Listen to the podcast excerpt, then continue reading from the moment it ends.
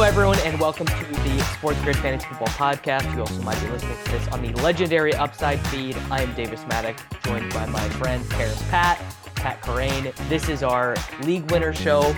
We did this last year. I think we did this the year before as well.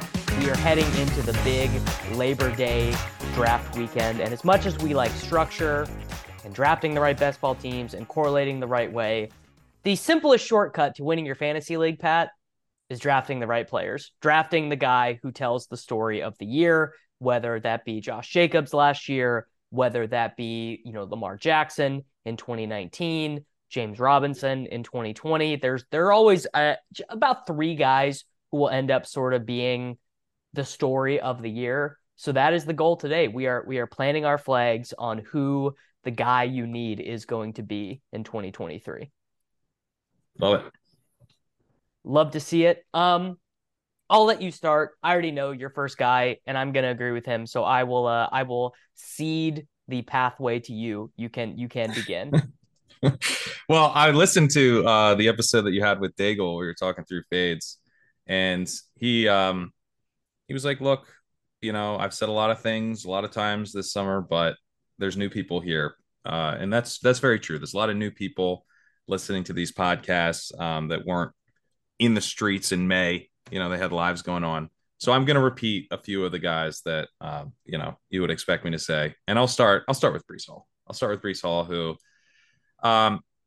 is just, when I look through kind of the legendary running back archetype that I do at Legendary Upside, I put out the article on the guys in the first two rounds last week. And I'm looking there for guys who can hit like 23 PPR points per game, who can truly dominate a fantasy season. And Breece Hall has been the most intriguing guy to me from that framing the entire offseason, because he really checks a lot of the boxes that you're looking for there. He's a second-year back. He was extremely efficient as a rusher. He had the highest rush yards over expected per attempt in NFL Next Gen stuff, which is a metric I really like. He was also extremely efficient as a receiver, 2.0 yards per route run, which is really, really good for a running back. The issue is we only got 6 healthy games from him. But when you go and look at like the receiving side of that, in those 6 healthy games, I feel like we haven't spent enough time thinking through just how good his receiving role was, which was kind of a little bit unknown coming in. He was like a solid receiving prospect, but not amazing. Right. He had over 5 targets per game in those 6 games. He only caught like 61% of the passes because they're coming from Zach Wilson. Austin Eckler caught 85% of his passes. The 60% catch rate's like really low for a running back. I think he actually has like a lot more sneaky receiving value than people realize. So it's not just a bet on him returning to full form, although it is that, but it's also a bet on he can actually, I think, get there with like 16 carries per game down the stretch. Like, I don't think he needs, like, I'm not betting that Breece Hall is going to be like a, 20 carry per game, absolute workhorse. Like, I actually think he'll be fine if he, is kind of a classic lead back down the stretch post week 7 bye with Dalvin Cook kind of as a, a little bit less than a 1B, but still in the mix. And if Breece Hall has the goal line touches, which I think makes a lot of sense given how poor Dalvin Cook was in terms of contact last year and how poor his success rate was, while Breece Hall was very, very consistent as a rusher. So I think once healthy, I think he's going to get the goal line work.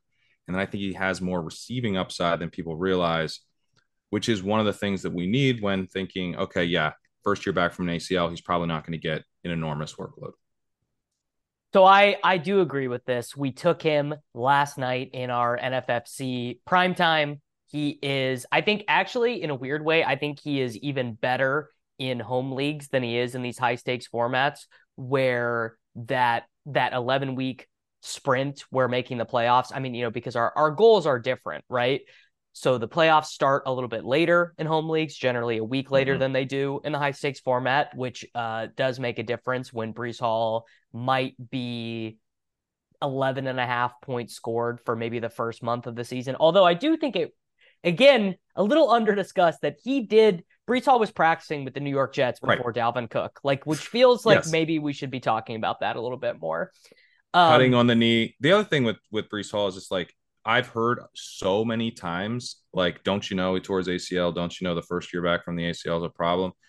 But I've heard that from regular people and not the medical experts in the fantasy football community, who are all he should be pretty much 100% by week 3 through week 5, or, maybe there's obviously a range there. But as far as I'm hearing two things, and one of the groups knows a lot more than the other group, and the knowledgeable group's a lot more optimistic. Yes. So Edwin Forrest, who I believe is at Fantasy Points, I saw that he tweeted on the 30th that he expects basically by the start of October, Breece should feel good on his knee. He should feel confident in it. That would sort of be his target date for sort of full health. I mean, if we look back at Chris Godwin, who suffered a later season injury than Breece did, Godwin was back in week 1. He suffered a compensation injury, but came back from that in 2 weeks. And Godwin was basically Chris Godwin starting around week 5. Michael Gallup was a late ACL tear. He came back in week 4. Now, Gallup was really bad. Gallup had the worst season of his career efficiency-wise last year. So that would sort of be your negative case. Breece Hall last year scored 117 PPR points in basically 6.2 games because he got injured in the first quarter after scoring a 62-yard touchdown. He produced 18.9 fantasy points over expected. He was a top 24 running back every week that he played. He was a top 12 running back twice with 2 games over 20 fantasy points. I could not agree more. Also, I'm not super bullish on the Jets. But one thing that Aaron Rodgers has always done is given easy fantasy points to his running backs because he is so good at checking at the line of scrimmage. I mean, you can close your eyes. You can see it in your mind, Aaron Jones or, whoever. They've had a billion of these running backs, and the guy runs out in the flat. No one's around him because Rodgers checked off the linebacker. He catches the pass, and it's just a free, 1.5 PPR points, basically, and that's going to happen multiple times per game. Since we started with a running back, I will choose my running back, which is, of course, going to be Dallas Cowboys running back Tony Pollard. Not everyone's in on this. Sean and Ben on Stealing Bananas are not in on this. They take Waddle and Olave over Tony Pollard. Far be it for me to say that those guys are wrong, but I think they're wrong. Tony Pollard, if you want to look at fantasy points over expected, I'm not sure there is a better running back in fantasy football at producing fantasy points over expectation than Tony Pollard. Last season, he scored 248 PPR points on 189 expected points. He has been over fantasy points expectation every year of his career. And last year, with the most volume that he ever got, I think this is the key point.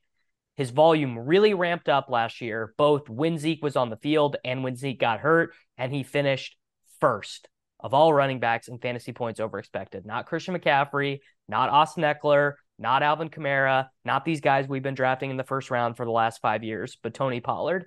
So the base case is this. The volume ramps up because Rico Dowdle and Deuce Vaughn are complements, but they are not, not the engine like Zeke was the engine, right? I mean, we remember Pollard getting a lot of work last year, but Ezekiel Elliott got a lot of touches last season. Even though he missed 3 games, he got 231 carries and 23 targets in the passing game for 248 touches. And Tony Pollard did not even get that many touches and finishes the running back 9 in PPR. And I think there are a couple ways he gets there. The first being he keeps up the sick efficiency and scores these touchdowns from outside of the green and the red zone, which I expect to happen. But the other thing is, I do think there is certainly a chance that they franchise tag him and they're like, we'll see what happens, right? If he holds up, great. If he doesn't hold up, that's also fine. We'll move on. We'll trade for Jonathan Taylor. We'll do whatever next season, because the Cowboys love to have a marquee running back. So I think there is a chance for a 280 carry, 95 target style season for Tony Pollard, just based off we're not saving him for anything at this point. We franchise tagged him and it is what it is. So I And then obviously the legendary upside case would be they do the insane volume because they don't care if he gets hurt or they don't care if this is his last year as a Cowboy, and he retains the fantasy points over expectation. I think Pollard, I did a main event on Tuesday night with Evan Silva, Pat Thorman, Richie Bar, and JJ Zacharyson, and we were going to take him at 8. We ended up getting him in the second round, so it ended up working out because we took Cooper Kupp. But we were all agreed that actually we felt comfortable taking Tony Pollard at 8. He is my number one flag plant on the year.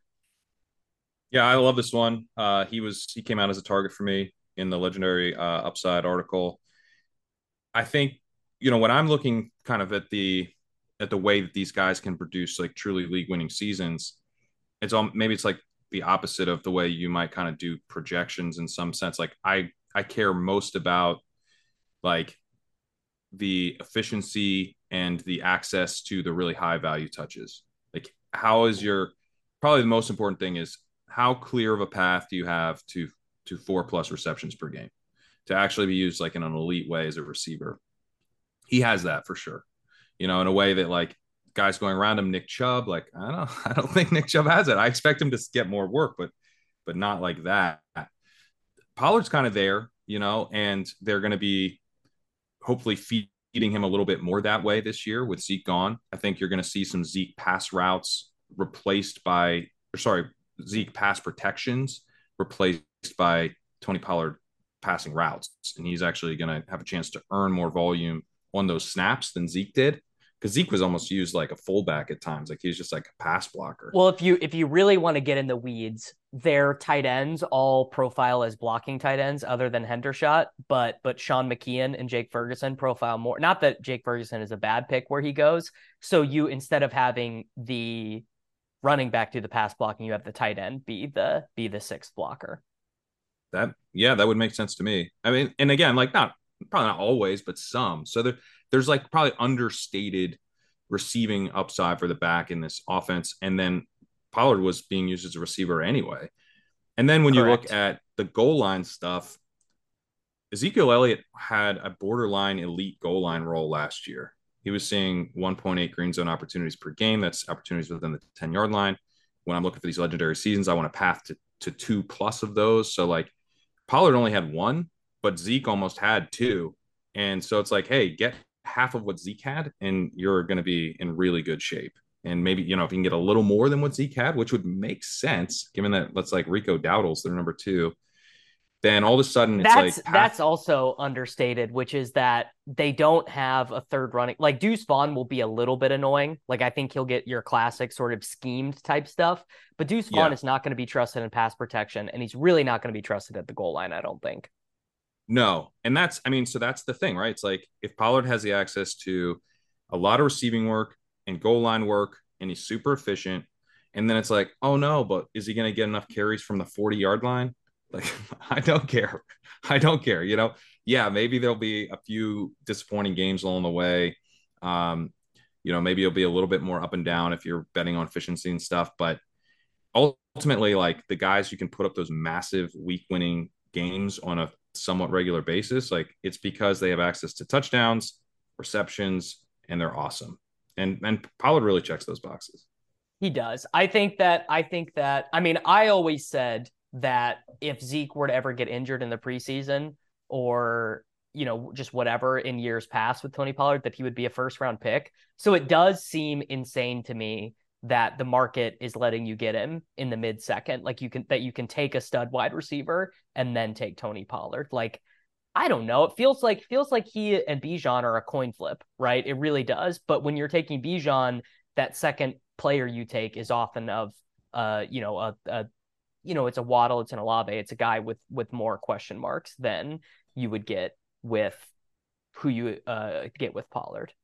And yeah, I think like I probably have a little bit of best ball brain with Pollard where we're used to these running backs just like sitting there in the middle rounds for us at values that make it harder to start your draft with a running back. But I think in managed leagues and home leagues and leagues where, you're probably going to have to pay up a little bit more for, a guy like a Josh Jacobs or Ramondre Stevenson or whatever, Pollard becomes more appealing to me. And I feel like I can probably beat you with like Traylon Burks and, you know, some of the other receivers later on that I like.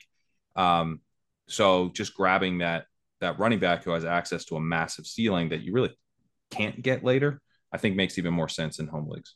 Yep. All right. So there we go. We got our running backs out of the way. Your next league winner is whom? Mark Andrews. So I wrote, he was on my list too. So I'll let you do this. I wrote an article called Mark Andrews Checks All the Boxes. And you know, it was about kind of what I'm looking for in tight ends and, you know, things that maybe we should be focusing on, you know, a little bit more than people normally do. And also just, I think the tight end position is so interesting because it's like, we're looking for guys who essentially play wide receiver while also playing this other position where they have to like block guys a lot, like regularly and well, you know, so the run game can operate the way teams want it to. And that's important for them playing enough snaps. You know, it's important for them being out there on play action, which I was kind of shocked to discover is actually like a huge part of touchdown target and touchdown upside, which, you know, then you're like, oh yeah, we've all seen the plays where, you know, some random huge tight end scores a touchdown because he's out there for the play action snaps. So you want guys with access to that running play stuff, that play action stuff. Mark Andrews has that, yet he is like an elite wide receiver in terms of his ability to get open per ESPN's open score. I mean, he's up there with the very top guys.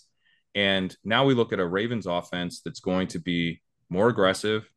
You know, with the Todd Monken shift, I think everyone expects them to pass more.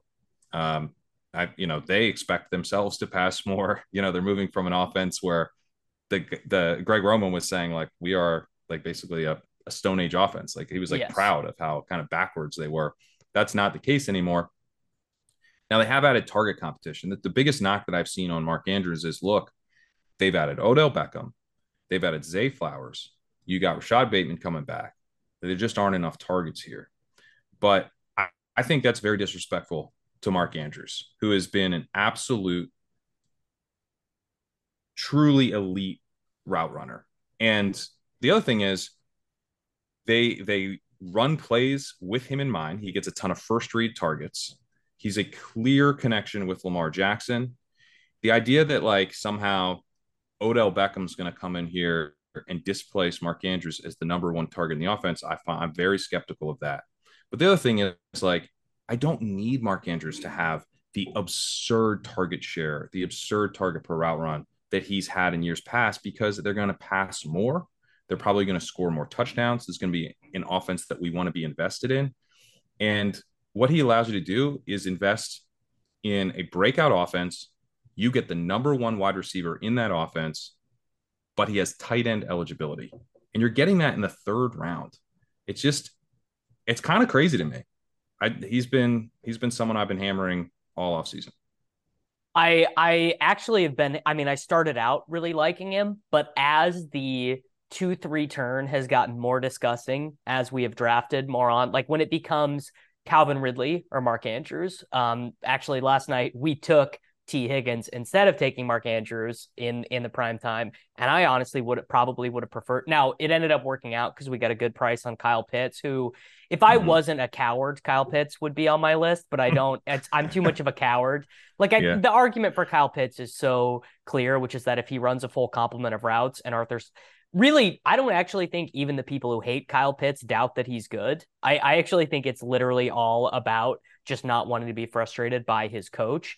So for Andrews, last year was the only season of his career where he wasn't really the most efficient tight end in football other than, you know, Kelsey, Kittle, or these other guys. It was actually the only year that he was below average in fantasy points above expectation, but it came with 191 points in 15 games. Actually, if you sort by most fantasy points per game of all time, Mark Andrews has the fifth highest scoring tight end fantasy game of all time, and it came with Tyler Huntley at quarterback. He also has the 20th highest fantasy point performance ever. Like, we're talking about a guy who can score in bunches. I am not at all persuaded by the argument that the increased target competition is bad. I find the same thing true with the Eagles. Like, people are talking about the passing volume. I will trade volume for efficiency. Like, I actually don't care if Mark Andrews only sees 120 targets this year, because I'm going to guess that that is a huge reflection of the Ravens passing game being as efficient as it was in 2019. In 2019, Mark Andrews was 22 years old and he scored 160 points, 50 points above expectation in like a really low volume passing offense. Lamar Jackson threw 396 passes. If Lamar gets to 450 attempts this year with this efficiency that we are expecting, and let's say Bateman doesn't suffer a reoccurrence of this foot injury, and let's say Odell plays like the Rams version of Odell, and Aguilar is like a good complementary fourth wide receiver. Like, I actually think the Ravens can score the most points in the NFL. I think they can, which transitions nicely to my next league winner, which is Lamar Jackson. No one, I mean, it's very in vogue right now to be like, oh, you know, Lamar, he never plays. You know, he's always injured in December. He only plays 10 games. He only plays 12 games. So he only had that one good year. So if you remove the 2019 MVP season, Lamar Jackson still has the most fantasy points, most games with over 40 fantasy points in football. So more than Herbert, more than Mahomes, more than Josh Allen's actually never had a 40 game, which is weird. Fields actually has 2, which is very funny just because it does show how much rushing is important. It's a huge bet. It's a huge bet on the new offensive coordinator, Todd Monken, which I'm extremely comfortable making. It's also a bet on Bateman staying healthy, but like, I mean, these guys who were running routes for the Ravens last season, I do feel like maybe it's a little bit underdiscussed who the Ravens wide receivers have been the last 2 years. They're leading. These were the guys who led the team in targets after Mark Andrews the last 2 years. So last year, Demarcus Robinson, 75 targets. Isaiah Likely, a rookie tight end, gets 60. Devin DuVernay gets 49. Kenyon Drake and Josh Oliver each got 26. That was the offense last year. In 2021, Hollywood Brown stays healthy. He's really good. He gets 146. But after that, Sammy Watkins, Devin DuVernay, Devonta Freeman, James Proche. I mean, we're talking about an offense that just is without talent, like is using creative players like Willie Snead and Tyson Williams and Tylan Wallace, like USFL. They're doing remember towns. This guy, but with their starting receivers. Remember Willie Snead? Remember Willie Snead, remember Chris Moore, remember Nick Boyle. Like I really think Lamar has been in one of the least functional systems. And Greg Roman, by the way, every team this is Greg Roman. He did this with Tyrod. He did this in multiple spots. What would always happen with Greg Roman is he would come in and he would get a very good handle on what the player was able to do to begin with. And he would get them in a really functional offense. But then he wouldn't change anything. So he did this in San Francisco, he did this in Buffalo, and he did this in Baltimore. Every year he was there, the first year would be the best year. The team would also be like insanely run heavy. Greg Roman offenses, these are where he has never had an offense that has been worse than 9th in rush attempts. And he's had a team that was top 3 in rush attempts 7 of his 9 years calling plays. Like, the dude loves to run the ball. Which is not to say the Ravens are going to be this air raid, you know, no. They're not going to turn into the Chiefs. Like, but I expect it to be much closer to, let's say, 55-45 run to pass or something like that. Type of sure. And I think I don't think the market has really captured how dramatic of a difference that could be. Like, if Lamar gets to 500 passing attempts, he's scoring the most points in fantasy football, straight up. I would take a conditional bet on that, where if Lamar plays 17 games and throws 500 passes, no player scores more fantasy points than him. And I actually think if Lamar had not missed these games, if Lamar had just played 17 games or 16 games every year of his career, I actually think he would be the first quarterback off the board. I think he would go ahead of Mahomes, Allen, and Hurts. And you're just getting a huge discount on that. And look, if he gets hurt, you wasted your pick. I'm sorry. Like, it is what it is, but that's true of anybody. And I don't think Lamar, I don't think Lamar is any more likely to get injured than Patrick Mahomes, who actually has been injured twice. He's injured his knee and he's injured his ankle. He played through it, but I don't think there's anything that makes Lamar specially, out there to get hurt, basically. Well, this is another thing that I've heard Edwin Porras talk about, of like, are these guys more likely to get injured as running quarterbacks? Like, is Lamar more likely to get hurt, than Mahomes or any of these other potential star quarterbacks? And the answer seems to be like, probably not. So, like, again, it's like, don't you know Lamar's just going to get hurt? There's like, anytime I can fade kind of the dumber narratives, to be honest, like I want to fade those. And Lamar, like, don't you know he's going to get hurt? Like the Breece Hall, don't you know he tore his ACL, is like a legitimate thing. Like, he did tear his ACL and it will have some impact on a season. How much of an impact we can discuss, but Lamar Jackson, don't you know he's going to get hurt, it's just kind of silly, So I definitely want to be on the other side of that one. It is fear-based drafting. It's don't you know Christian McCaffrey's going to get injured? Oh, he's the highest scoring player in fantasy. Don't you know? I don't know. There's been a million of these guys where it's been, don't you know he's going to get hurt, and then he doesn't get hurt, and then he wins you your league. I just think now, Michael Thomas. Don't you know Michael Thomas is going to get hurt? Michael Thomas hasn't played a full season since before the novel coronavirus. Like that is not nearly as persuasive to me, But I could be wrong. If you told me Michael Thomas stays healthy for 17 games, I'm going to feel like a fucking dickhead for not drafting him at wide receiver 46 all year, Well, there's sort of to me, the difference is Michael Thomas good anymore? Like, Michael Thomas is getting older. I haven't seen him be like at all close to, he's barely been out there, but when we have seen him, it's not like he's Michael Thomas. When we've seen Lamar, like, Lamar's still Lamar. So that's what, like, the fear with Lamar, I think it's truly just comes down to, can he stay healthy? Whereas Thomas, it's like, what are we getting? Yes, correct. All right. So there we go. We covered the Baltimore Ravens. That is three of my list knocked out. I think the Ravens are probably the skeleton key to fantasy this year, where if they stink, if they run back, if Tyrone Huntley and Anthony Brown and Josh Johnson are involved, then we're going to be feeling sad. And if Lamar stays healthy for 17 games and Todd Monken is who we think he is, I think that, like, to me, the Ravens being the Josh Jacobs of this season, like, feels like pretty likely. We're like, we look back on 2023 and we just say, yeah, if you drafted Mark Andrews or Lamar or Zay Flowers or Bateman or whoever, like, that's what you needed to win your league.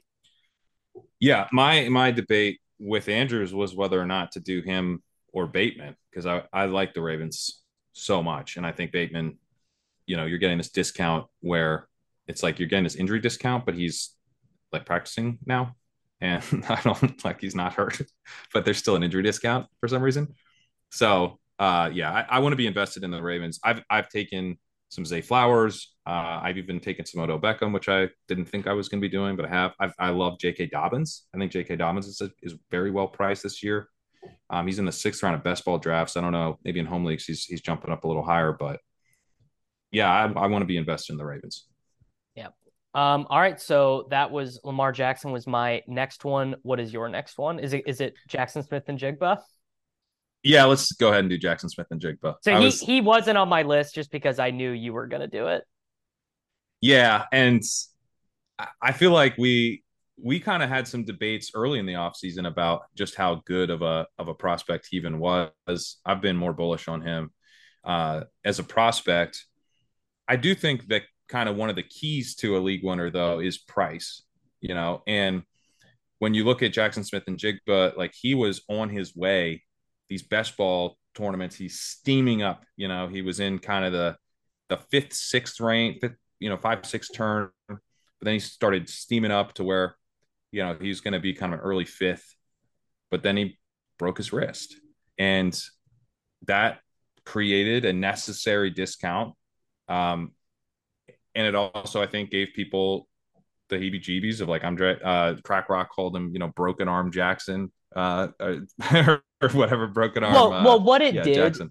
what it did was it just the irrational exuberance of being like, oh my God, this guy's going to be an 80% route participation week one. It's just splashed cold water on that basically. Exactly. But I think, the fact that we're seeing him at practice now, I think he's going to be out there pretty early on in the season.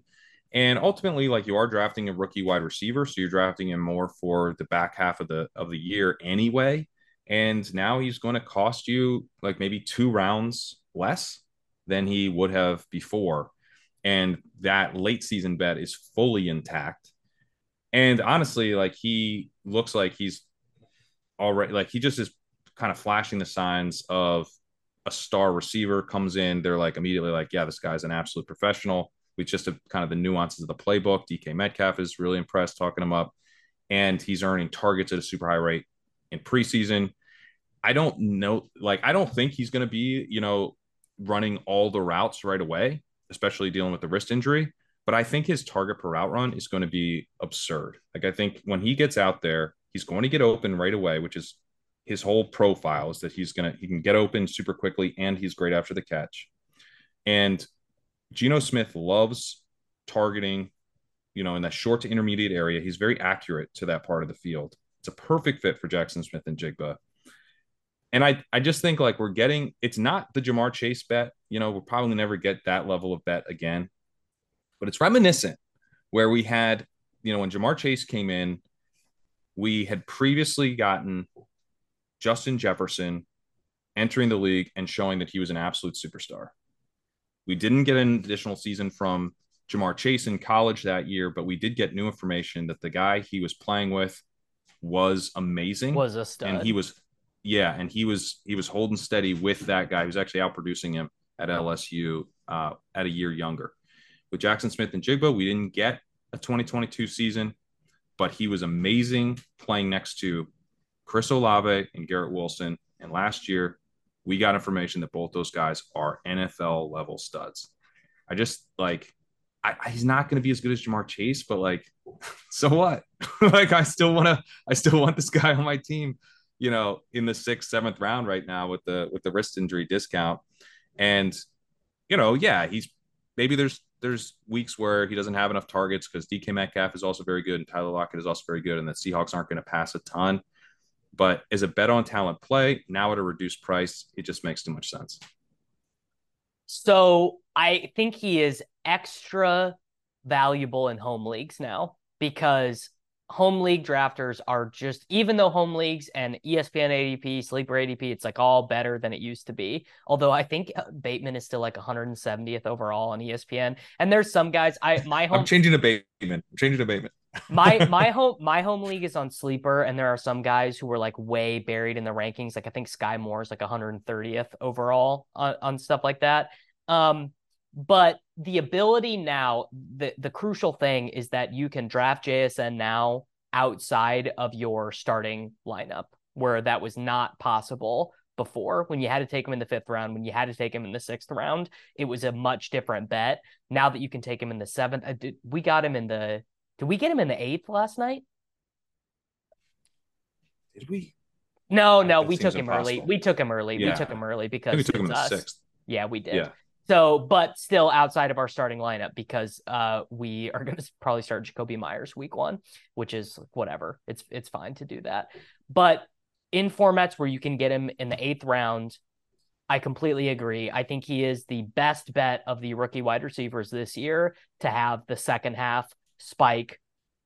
I think he's probably the best rookie wide receiver, but also it'll be a natural thing where I would expect Lockett's role to decrease as the year, which I do obviously still really like Tyler Lockett. I think he is a phenomenally good bet where he goes, but I would say on the balance of probability, he's more likely to do his scoring at the beginning of the year. JSN is more likely to do his scoring later in the year. I actually was kind of out on JSN at his underdog price when he was going like ahead of Deontay Johnson. Like when JSN was like the wide receiver 28 for like a week, I just was not taking any of him. And I was taking Tyler Lockett, and I was taking a lot of Tyler Lockett. Now that the prices have reversed, I am doing the other thing.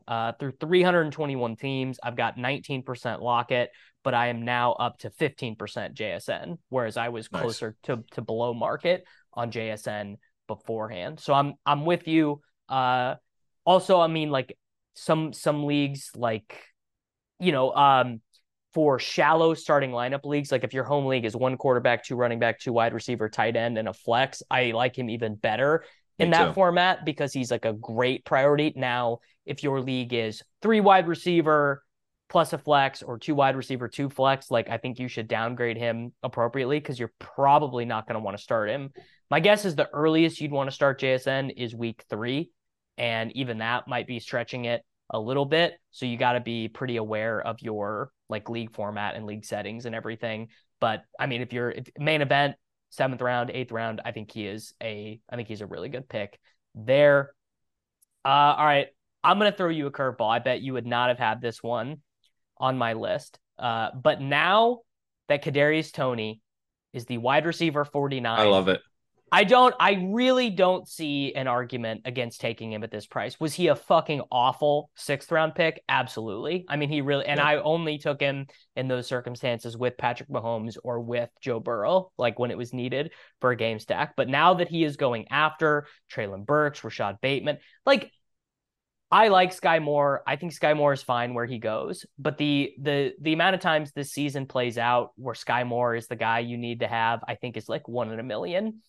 But if you told me the Chiefs' plan with Kadarius Toney is we're gonna let him get healthy in camp, we're maybe not even gonna throw a ton at him early on in the season, but when we look at this wide receiver room, the only guy we think who can be what Tyreek Hill was for us, which is like a true engine of the offense, it's not even Justin Ross. I like wish casting on Justin Ross the way everyone else does, like it's fun, but Toney has demonstrated a real ability to be a game breaker in the NFL. And yeah, he only ran 5 fucking routes in the Super Bowl, but guess what? He scored a touchdown and he almost scored a punt return touchdown on 7 touches. You know, like he is a game breaking fucking dynamite athlete. And maybe he just spends his entire career getting injured because the way he moves his body, like he like, it's almost like his body is faster than his brain. The way he gets hurt, like it would make sense to get a soft tissue injury if you're that herky-jerky. But he is going to be the only Chiefs wide receiver. Are you saying that like defenders don't know where Kadarius Toney's going because he doesn't know where he's going? Because he doesn't know where he's going. Yes, literally. I think that literally might be a thing. If you watch the punt return, in the Super Bowl, he like goes left to right like 3 times in 1 second. It's insane.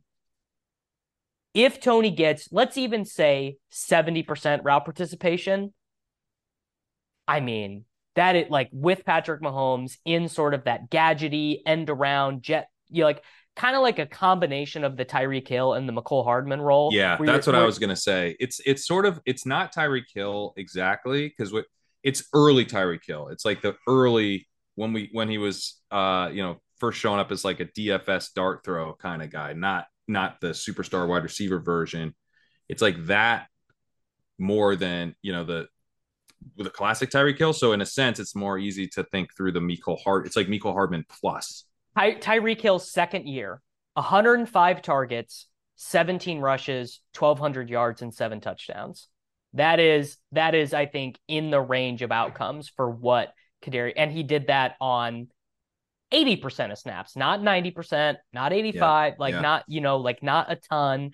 I think now, obviously, I don't think that is the most likely scenario. I'm not drafting Toney all the time, but again, extremely similar to the JSN bet, just even cheaper, actually like 15 spots cheaper.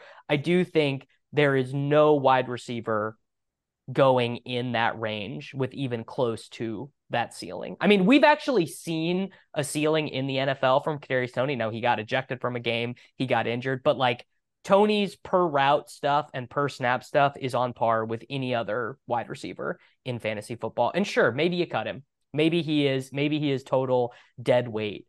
But comparing him to Cortland Sutton, Elijah Moore, and then the guys who go behind him, I mean, Dobbs, Beckham, Boyd, Smith-Schuster, Collins, Zay Jones. I mean, it's not even close. It's not even, the range of outcomes is not even in the same stratosphere. In like a home league, like especially, if I've got two wide receiver spots and a flex to fill wide receiver. Like, I don't think I would draft a single one of the guys going behind him. Like, even like Dobbs, I like, no thanks. I'm just going to take cracks at running back or something. Yeah. What does Romeo Dobbs do for your team in your home league? Like, nothing. Yeah. Like, if I've got two flexes to fill and it's PPR and, you know, I'm facing grinders, like maybe I can talk myself into Dobbs, but I still want Tony. And then when you get in the home league settings where ceiling matters even more, floor doesn't matter as much, I think Tony is an awesome pick. I've been kind of shocked that I've been able to be bullish on Tony late in the summer here, because I thought Tony was a horrendous pick in the 6th round. Even in the early 7th, I was like, eh. But I thought I understood what was happening. I thought that people were going, I know it's risky, but the ceiling here is just too juicy. We have to price in the ceiling. And then he suffers a minor knee injury. He's at risk of missing like a game or two, and potentially might not miss any games. People have mocked me anytime I've said that, but like, it is in the range of outcomes actually that doesn't miss a single game. I actually think he's not going to miss any games. He's off the PUP. He's not on the short-term IR. I guess maybe I guess teams are still putting guys on the short-term IR, so maybe it could happen. But right. They, as of right now, we are recording. It's Thursday, August 31st, 9:52 Central Time. The Chiefs have 7 wide receivers, and probably Ross will be a scratch week one. I don't know. I think one of them might be a scratch. Maybe it's Tony. Maybe Tony is the scratch because they say we want one more week for you to get healthy. But Gretsch wrote about this in Ceiling Signals on Wednesday, which is they might have just been saving him. They might have just said, don't take any hits. We don't need you to play in the preseason games. We know what you can do. It's week one. Let's go win a football game. Let's go score 35 points, and let's give you 8 targets and 2 carries or whatever. Yeah.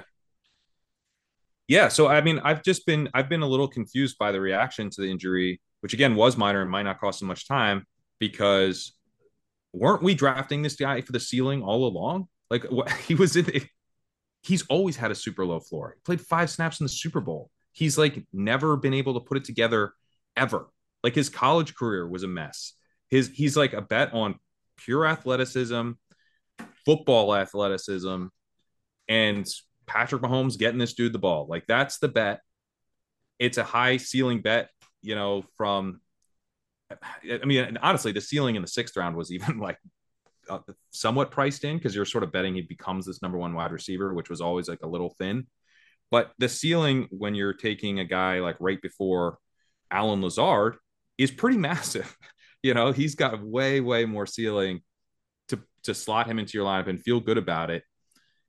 And I think you'll know when to start him, right? Like, that's the biggest key. Because I think in your head, like, I think people listening to this are like taking their AirPods out and they're like, yeah, I remember having McCole Hardman on my team. It was awful. I never wanted to start him. I don't think it's the same thing, because Tony's actually good. Hardman was never good. So if week one, Hardman just lost a job to Randall Cobb. Like, Hardman just lost his job to Randall Cobb. Like, if Tony comes out in week one and even plays, let's even say half the snaps, literally half the snaps. Yeah. Yeah. You're starting him in week two. Yeah. Yeah. Which is you're going to have signal. Like, is he playing? How many snaps is he playing? Is he earning targets like we think? And I mean, he's going to actually, I think in a weird way, I think he's going to be a comfy start for a lot of this season. He's probably going to miss 5 games for something, and that's going to suck. But, you know, you'll enjoy putting him in your lineup when it's time to put him in your lineup. So, like, for example, I can't even believe this sentence I'm about to say. He played 1 game for the Kansas City Chiefs where he played over 32% of the snaps. He played 44% of the snaps against the Jaguars, 5 targets, 57 receptions, a touchdown, 2 rushes for 33 yards. I mean, just like, give me 10 games of that at wide receiver 49. Yes. I mean, that's such a smash. Yeah. Yeah. And I know that Tony very much falls in the category of Kyle Pitts, where like no one wants to admit they like him and that their bags are packed. And, you know, maybe a reasonable person could say it's focusing too much on upside, whatever. But I just think that I guess my base case is I think Tony's good. And I think it's kind of like yada, yada, like you know, yeah, aren't you worried? And I mean, sure, I am worried. I'm worried about everything, but Tony playing 70% of the snaps for the Chiefs, he finishes as a top 10 wide receiver in fantasy. Like, I think that I feel pretty confident about that. Yeah. We want to make bets where, you know, more of the downside is priced in than the upside. And it was the reverse when he was going in the sixth. You know, you're paying a big premium for that upside because you're taking on a ton of risk. But now it's weighted to the upside, I think, pretty clearly. Yeah. Okay. Your last one. This is your. You have only one more, right? Two more, right? Okay. I've done three. Yeah. Okay. All right. I'm gonna do one. I'm not sure you're gonna love this one. I'm gonna do Drake London. Yeah, I don't. Teammate. I don't love this one. I mean, I'm not gonna disagree with anything you're about to say, but if this happens, I'm gonna have a bad time. So sometimes, like, fantasy football is a simple game. You know, it's like it doesn't have to be that complicated. We have a guy who was drafted very highly in the NFL draft, 8th overall pick, right? And he comes in and immediately is super efficient, 2.07 yards per route run. He rates well in ESPN's Open Score. Matt Harmon wrote glowingly about his ability to get open. He was supposed to be a guy who separates pretty easily, kind of in the intermediate area, like a possession receiver, a guy who can earn targets, is kind of a classic, like, X number one big bodied guy. That's exactly what he turns out to be. And we are not interested in him because we'd rather take his teammate who has tight end eligibility. That's fundamentally the case against Drake London, is that he feels a little expensive to me compared to his teammate because his teammate is a tight end. That's not really a case against Drake London. That's just a reason that the case against all Falcons players is simply just that we think their coach won't use them optimally. Like, everyone thinks Drake London and Bijan and Kyle Pitts are very good. There are actually people who think Ritter is pretty decent. It's just all centered on, well, we think their head coach is a moron. Right. I don't think he's a moron. I think he is committed to establishing the run, and that he is going to do that again this year. But I also think he was committed to not letting Marcus Mariota get him fired. And I think he's going to be opening up the offense compared to what we saw under Mariota. And the reason I feel that way is because that is what he did when he had Desmond Ritter under center. Desmond Ritter in the last four games of last season was 13th in attempts. And Drake London was 6th among all players in targets over the final 4 weeks of last season, tied with CeeDee Lamb. I don't think they're ever going to be passing a lot, but the bet here is a potentially elite wide receiver, right? Because you're looking at a guy who was a great prospect, early declare, very productive, awesome draft position, comes in super efficient as a rookie, takes that second year leap. And a very well-priced second-year leap, I think, that we're getting here because of the concerns about the offensive volume. And he absolutely dominates targets in his second year because he's who's his target competition besides Pitts? Mac Hollins? Like, it's crazy. Like, he's going to absolutely dominate targets. I literally if he's the guy we think he can be. I don't even know who the third wide receiver is for the Falcons. This is a good game. Okay. Who do you think the third wide receiver for the Atlanta Falcons is? I'll tell you who our lads has it listed as. It's not Zacchaeus because he's an Eagle. He's an Eagle. I actually have no idea. One of our, I mean, speaking of short King Summer, Kadarrell Hodge, the smallest guy in the NFL right now, is listed as their third wide receiver. Now, obviously, I think a big part of their offense is going to be Jonnu Smith and Michael Pruitt in there, you know, blocking and doing things. That's good for London, though. Like, good for London, maybe not as good for Pitts. You had, on one of your pods, who was it? Tej was on and was saying, that's yards per hour, and you adjust yards per hour on, and Hayden Winks has talked about this too. You adjust yards per hour on for the personnel, and you know, basically London is sort of less efficient. Really, in reality, because he gets to compete against, you know, tight ends more than a guy like Jerry Jeudy. But I don't care about reality. I care about my fantasy team. And he's going to be doing that again this year. He's going to be competing for targets against Michael Pruitt, against Jonnu Smith. I love that for him. I really do. Your upside would be the 2020 Tennessee Titans. They were, let's see here. They were 16th in yards gained. No, that's not true. They were second in yards on offense. They were fourth in points. They had the second most rushing attempts and the 30th most passing attempts. But that season, Tannehill had 33 passing touchdowns. I mean, I don't think Ritter can get there. I think if Ritter gets to 24, we are fucking ecstatic. We're very happy. But A.J. Brown had 70 receptions, 1,000 yards, and 11 touchdowns, 92 targets for Corey Davis, 65 targets for Jonnu Smith. So you kind of middle that. You give like 95 to Kyle Pitts, and then you just sort of segment that out around. That year, Derrick Henry only saw 31 targets, but Jeremy McNichols saw 17. So you give like 50 to Bijan, and then just everyone else on the offense is totally whoever. And that is a very functional offense where all three of their players that go inside the top 80 picks pay off by quite a bit. Yeah, I mean, because Pitts has fallen so much, I think you can kind of make cases for, you know, a couple of these guys to hit together. All three of them hitting together feels a little thin just because there's not going to be that much volume. But I'm drafting Bijan, I'm drafting Pitts, I'm drafting London. I'm probably going to get hurt by at least one of them, but I don't think that like we should ignore London, which is just feels like we kind of collectively have a little bit. We're just not as excited about him because he's the wide receiver. There's other wide receivers we like in that range. He isn't super, super cheap. But I mean, it's such an easy bet as on a second year breakout and a guy who can absolutely dominate targets. Yeah, I don't disagree with any of that. I like Kyle Pitts better. I think Kyle Pitts is a better positional bet, and I don't really want very many teams where I have those two players together because I think it is a low volume offense that is unlikely to provide the spike weeks together that you would need. So for example, a 3-week sprint on one of these best ball sites, maybe they ping pong weeks and you get, you know, a lower advance rate, higher ceiling guy. But I think in the vast majority, it's one or the other that ends for best ball specifically, that ends up being the winner.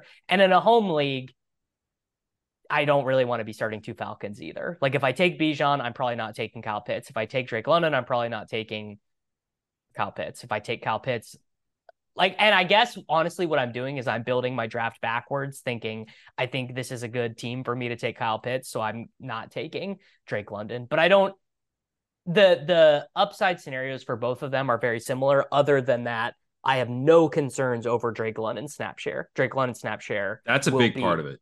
Yeah, we'll be completely locked in. So exactly. And I mean, look, I mean, we all know that Pitts is a risky pick, you know, because, and not least because how many routes is he even going to run? You know, he might not be used in some of the traditional run blocking stuff, and he's going to be kind of a big receiver, which is can be fun, but it can be annoying too if you're not out there on all the snaps. And it's like, hey, what happens in those scenarios where Pitts fails? Like how many of the times where Pitts fails is London not an absolute smash? So yes, I also like Pitts. I don't really love taking London and Pitts together on the same team. But I tell you what, like Pitts fallen so far that if I had London in a home league and Pitts was just sitting there for me in the 8th round, I'd probably take him too. Yeah, I mean, like, what is Kyle Pitts at tight end 8 in the, like, or tight end 7, I guess, depending on where Ingram goes? Like, is he really going to be even in a world where he only plays 50% of the snaps or whatever? Like, is he really going to be that much worse than Dalton Schultz? Like, I don't know, probably not. Like, really, you know? Yeah, for sure. Yeah, so it is another one. All right, my final one is DeAndre Swift. I've been fully Swift-pilled. I think you can make an argument for any of the Eagles running backs on this list. I think it could be Penny. I think it could be Gainwell. I think Swift is the best player of the three. Swift is most likely to get the high value touches, both in the passing game and at the goal line. I actually expect no one, I haven't heard very many people put their name to this, but actually to start the season, I think Gainwell will be the goal line back because the Eagles kind of do some intricate stuff at the goal line, and he's been on the team the longest. He understands the blocking schemes. He's going to have the best zone read chemistry with Hurts. You know, like I actually think that's maybe a little, no one really would think about that with a running quarterback, but Gainwell is going to be most comfortable with the offense that they run and with their play calling at the goal line. But, and this is well-worn territory, Swift is the best yards before contact runner in the NFL. He played 38% of the snaps after returning from injury last year and averaged 13.5 PPR points per game while like playing behind fucking Craig Reynolds. You know, like his coaches hated him. And earlier in the season, this was my line, was that the coaches hate him and that guys who get traded for a 4th round pick don't have ceilings all that often. I still think that's true. I could be totally burnt by all this Swift stuff, but he is the best running back on the team that's going to have the most efficient running game in the NFL. Like the Eagles are, and which is not necessarily to say that the Eagles will produce the most expected points at running back, because Jalen Hurts is going to take so many of those with the goal line rushes. But if Swift has, I don't know, 215 touches for this Eagles offense, I think his chances of matching Miles Sanders' point total. Actually, really, Swift is a very similar bet to Tony Pollard in the context of just really betting on efficiency.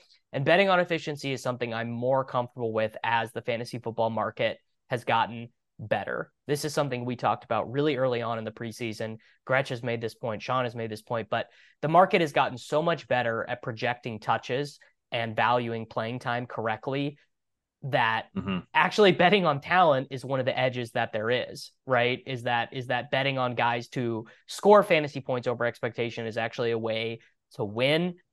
And I think there are smaller scenarios than I did 3 months ago of him being like unstartable week to week. It might be more of a frustrating role where some weeks you are eating a couple, 6.5 points or whatever. Like his role is more like what it was in Detroit in the back half of last season, where it was really inconsistent. He was losing goal line work to Jamal Williams. He was losing some long down and distance stuff to Craig Reynolds and Justin Jackson. In this scenario, it would be Kenneth Gainwell. But I do think, and also the Eagles like are not a dumb team. Like they're going to use DeAndre Swift the right way, I think. I actually, we've talked about a number of guys that I like better in managed, even though I also really like them at best ball. He's one I like more in best ball because it's like, it's an efficiency bet, but it's an efficiency bet that is unlikely to be combined with elite volume at any point. Like even on the receiving side, I don't know that he's going to consistently see like elite receiving volume. He's going to get like 15 touches a game in a good season. Never 20. Yeah, never 20. And not even like a stretch, like, you can tell yourself with certain guys, like, Gibbs, right? Probably similar bet, but maybe he is getting 20 touches down the stretch. That's not really ever going to happen with Swift. So the other concern with me with Swift from like a starting lineup, set your lineup type of league is I don't know that the Eagles are going to be like committed all season toward, getting Swift the touches that like he needs. Cause it's their running game. It's like, don't screw this up. Sure. Like we've got the passing game. Like it's time for us to run the ball and take advantage of, these defenses that can't account for the running back because they have to deal with Jalen Hurts as a rusher and Jalen Hurts as a passer. So just kind of do your job. And if Swift is like screwing that up the way he did in Detroit, then I do think he will just see less volume, but that's not to say he won't see a ton of volume. Like not that he won't see enough volume. It'll just be a little. That's why I still like Gainwell because I still like Gainwell too. Yeah, Gainwell is the one who is not going to screw up. Gainwell is going to be the one. I mean, he played more snaps than Miles Sanders in the Super Bowl. It's not going to turn into like a ton of high value touches for Gainwell. I don't think, but Gainwell. Like, I think if I had to bet week one, I would bet Gainwell to play the most snaps for the Eagles in their first game. So, like, I actually think every Eagles running back is good at cost now that we know Trey Sermon is on the practice squad and Boston Scott's probably a healthy scratch. So, like, I think all of them are fine. I think drafting two of them on the same team like we did last night is completely fine. I prefer Swift and Penny or Penny and Gainwell, but I have a team in a main event that has Gainwell and Swift. I think these are fine bets to make. And I think you will obviously get a lot more information in season that will help us make those starts hits. But I agree. all three of them are better in best ball because you just are not going to have to think about it. Yeah. That said, though, I mean, Swift like paid off. I think we got him at the 4-5 turn in the NFC in 2021, and he was just an absolute smash for us. Like to get him there, and you're to get him at like the 7-8 type of range in drafts, like behind a better offensive line on a better offense. Yeah, he's really good. He's really good. So it is a simple bet. I want to be overweight all the Eagles running backs. I agree with you on that, but he's the one that I'm most confident in. Just like turning in that amazing fantasy season. So Gainwell is my most drafted player overall on Underdog because I think he's the best bet at cost. I only have 5% Penny because I was totally out on him when he was a 9th round pick. I'm taking him more now. And I am up to only 6% Swift because I was late to it. Because early on in the process, I was aren't you worried, bro, about his coaches hating him. And I have changed my tune. I've remained Bayesian on that one. All right. So your final league winner is whom? Jalen Warren. Got to take this conversation on Najee Harris full circle here. You guys talked about him as the least explosive running back in the NFL. A guy who was touted as kind of this difference-making receiver, that he was going to be someone you could line up and have him run routes like a wide receiver. He has just not been impressive at all as a receiver. He's been very inefficient. He did have that one massive target game from Ben Roethlisberger, but that's not really who he is. And I think that's been made clear that the Steelers understand that, because Jalen Warren came for his third down role last year. And Jalen Warren actually is profiling as someone that we want to be excited about as a receiver. ESPN has these metrics that I've referenced Open Score a few times. They have an overall receiver rating. Christian McCaffrey finished first in that last year. And then Austin Eckler and Jalen Warren were tied for second in that metric. Warren is more explosive than Najee. He's smaller, but he's 215 pounds. So he is not a small, undersized receiving back. He's actually like a kind of a bowling ball. You know, he's short. He's really short, but I do think I want you to finish your point, but because I've got a whole screed on Jalen Warren. So continue your point. Well, so with Jalen Warren, I think what you're basically getting is the same bet that we've made in the 7th and 8th round for years on Alexander Madison and Tony Pollard, but you're getting it at a discount to those guys. Ben Tate, yeah, you're getting it at a discount to those players, and I think you're getting more standalone value than we ever got with Madison. It's probably more similar to Pollard. And I don't think he's taking the job. I don't think he's going to displace Najee Harris as the starter. I wish he would, because I think it'd be very fun, but I don't think it's going to happen. But what I do think could happen is there's a few games this year where Harris doesn't play, and Warren is one of the easiest starts that we have all year. Warren is the cover of, DFS articles. Warren is someone everyone's loving to be putting in their lineup that week. If that's more than a couple games, if it's a long stretch, then I think he's going to be an absolutely league winner. But even at cost, like if you get 3-4 awesome starts out of Warren, plus some standalone value along the way, just kind of a no-brainer with the upside that he brings. So Warren to me is less of a Pollard bet, where Pollard was always about the efficiency. Like I think Warren can be efficient, but he's not like a giga athlete, right? No, he's not.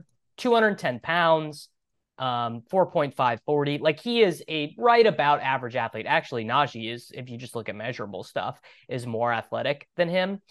But what Jalen Warren is, I actually think it's kind of like Tank Bigsby, and it's funny because they're going right next to each other, where it's a bet against the deficiencies of the starter. Now, I disagree with the market on the ETN efficiencies. I think ETN's role grows this year versus shrinks, whereas I think Najee's role is more likely to shrink. The nut outcome for Jalen Warren is that Najee gets CEH'd, where in year 3, the team decides we can't just give you these carries because we spent a 1st round pick on you. Like we got to win games. Like it's enough already. And we already saw, Najee had 95 targets as a rookie, and then his role in the passing game really diminished in year 2. And The Najee truthers will say, well, he had this foot injury all year, so that's why he was so inefficient. I don't know if I buy that. I think it feels kind of convenient. Maybe it's true. Maybe Najee Harris is this year's Josh Jacobs. I am personally really betting against that. But Warren is actually more so than someone like Pollard. I would feel extremely confident in him basically being able to be a workload guy. His final year at Oklahoma State, he transferred from Utah State because Utah State had guys who they wanted to give the ball more to. And Utah State is just like a kind of like a shitty, weird college football team. So it's kind of hard to explain why that's so weird. But his final year at Oklahoma State, 256 carries, 25 receptions in the passing game. He was far and away, their most used player. I believe he led the Big 12 in rushing that year. He was behind Abram Smith and Breece Hall. So not exactly the worst guys to be behind, but I think he will be honestly just like a better version of Najee Harris, just a guy who doesn't get so many negative plays, a guy who's able to get 5 yards instead of 3 yards. And it's a contingent bet on Najee getting hurt because they don't have a third running back they like at all. That is, I think, a huge part of it. Like these teams where there's three backs that the team kind of likes, then the contingent value gets a little bit murky. Like, for example, we're going through it with the Dolphins right now where they cut Myles Gaskin. You probably missed this, but Jeff Wilson Jr. just got put on IR. So it's like, it's a chain and Mostert, but they don't hate Savon Ahmed. I mean, they've kept Ahmed on the team throughout this whole process of like, maybe we trade for Jonathan Taylor. Like they don't hate Ahmed. So even with Jeff Wilson Jr. injured, it's not exactly clear. For the Steelers, it is super clear that if Najee Harris were to get injured, Jaylen Warren would be a don't think about it, unquestioned, you plug him in.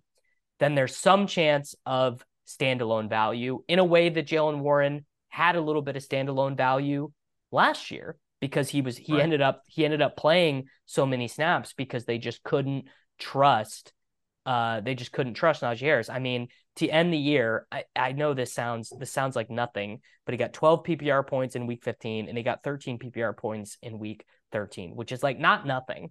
You know, it's not a lot, but it's not nothing. It's sort of 2020 Nyheim Hines-y.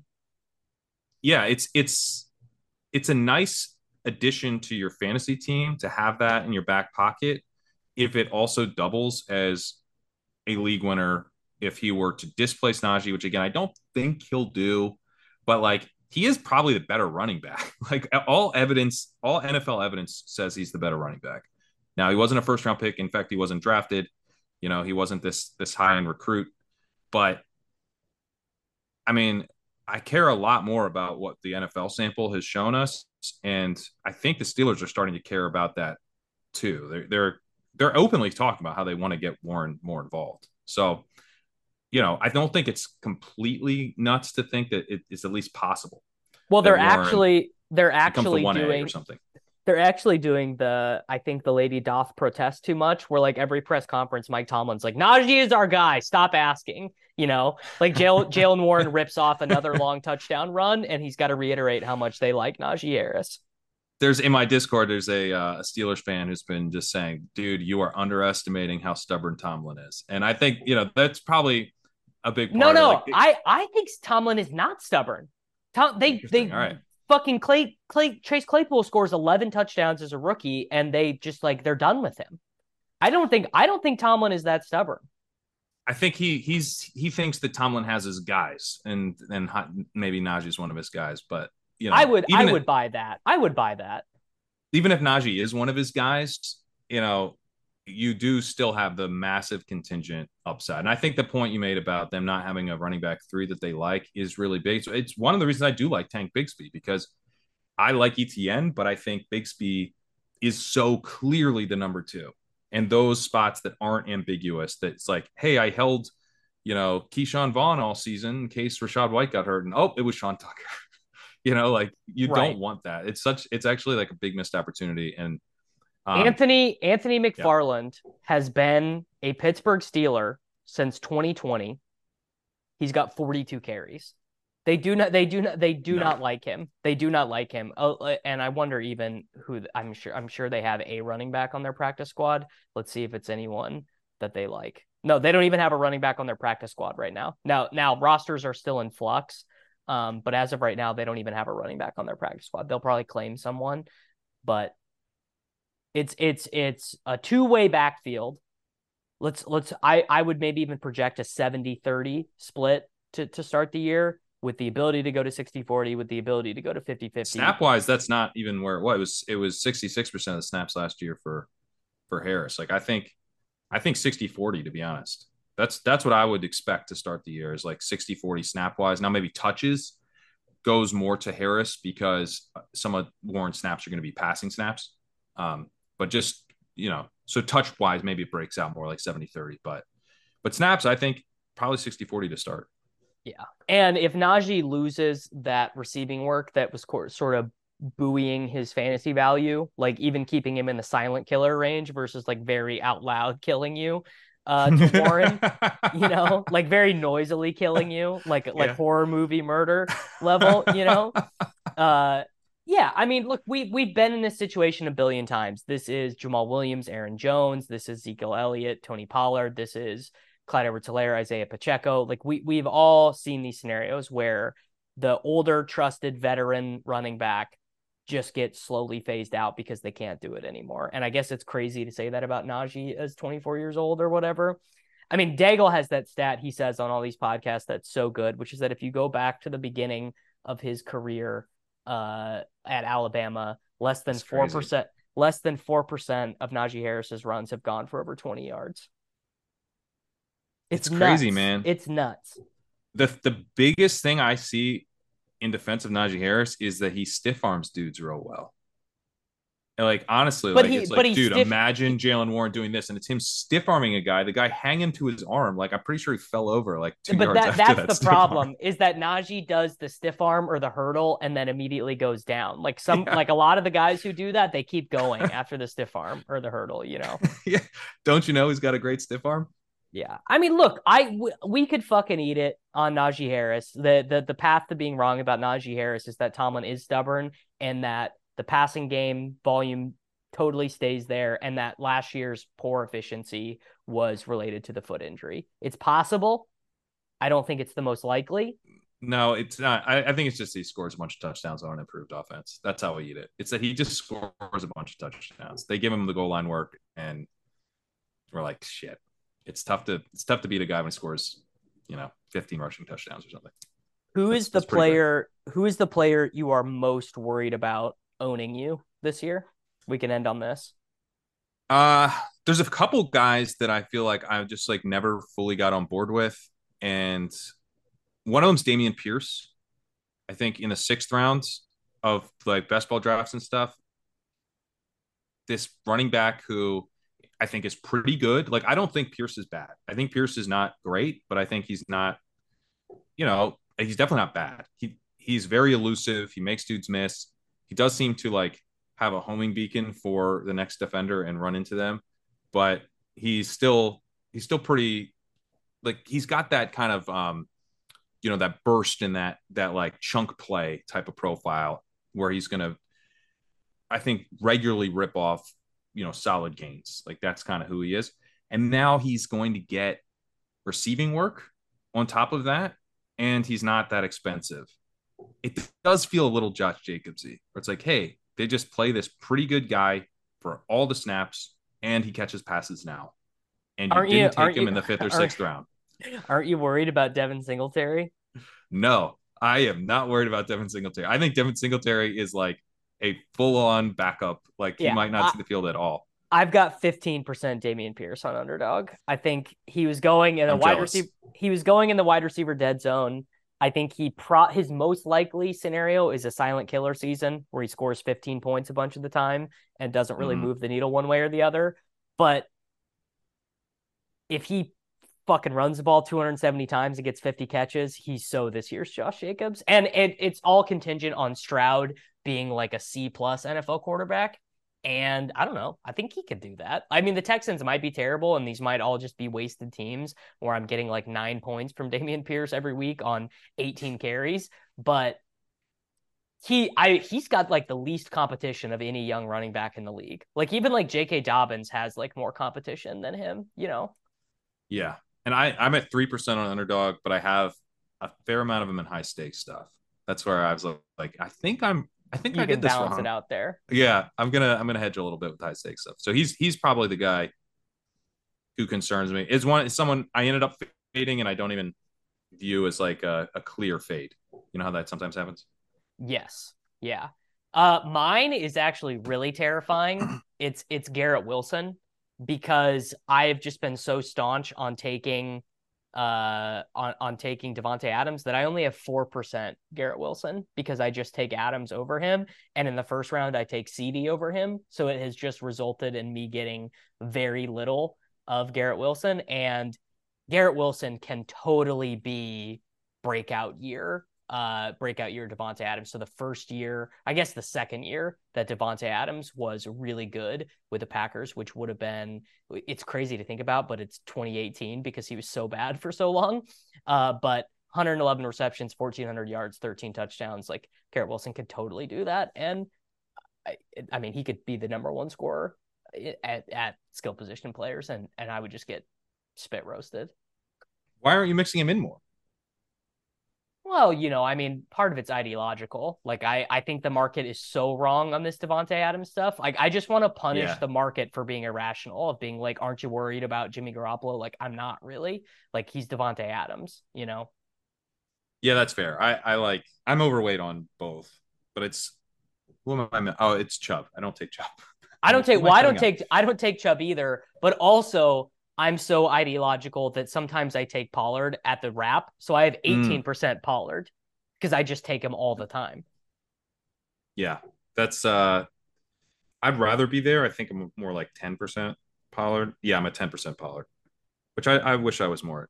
But it's tough. I think it's a weird year where the early second round is awesome, and the late second round sucks, and the third round kind of sucks. And then I start to like the fourth round, but then the fourth round dries up quickly. And by like 4-11, it's basically the seventh round. the sixth round and the early fifth round are almost like indistinguishable. And I think that's why you've seen guys like Pickens rocket up so much. And we saw Deontay Johnson rocket up. Johnson went from like a late sixth, early seventh to like an early fifth. And there's like, how could this happen? It's like, well, because none of these players are different from each other. Dotson. Yeah. Yep. Like, I totally see an argument for taking Jahan Dotson ahead of Brandon Ayuk, who's like the first pick of the fifth round. Like, I get it. Yeah. Yeah. So there we go, man. There's the league winners. There's the guys who can beat us. What is coming up before the beginning of the season on Legendary Upside? And then what is the in-season content schedule going to be like? So I'm working right now on an article that's going to be the legendary scenarios for running backs in the early dead zone. And that should be out Friday morning. So going to just be finishing that up today and then getting that out. And then the in-season schedule will be the walkthrough that I did last year, my weekly preview column. That'll come out late Thursday night, early Friday morning. And it's like, game by game preview using some advanced stats that's designed to sort of like be broadly applicable for like setting lineups or DFS, or I'm just trying to like figure out what's going to happen on the football field is basically the point of the column. So that'll be the in-season schedule. Hopefully I'll have a week one walkthrough. I am moving to San Diego and then going to Vegas on Wednesday. So the week one walkthrough is, it's questionable for week one, but I think I'll be able to get it out, and then that'll be starting week two for sure. That'll be my weekly content for everyone over at Legendary Upside. Best ball rankings still updating daily if you're trying to squeeze in those last drafts. I mean, of course we are. I mean, I got I have 8 left on Underdog. I've got 9 left on DraftKings, and I've got like 50 left to do on Drafters. So. We gotta, oh boy. we Yeah, wait, you know, we're well, my plan now is I'm going to finish Underdog, I'm going to finish DraftKings, and then I'm going to spend Monday, Tuesday, and Wednesday like five tabling on drafters. That is my current plan. All right, everyone, there's your league winners. We will be back tomorrow.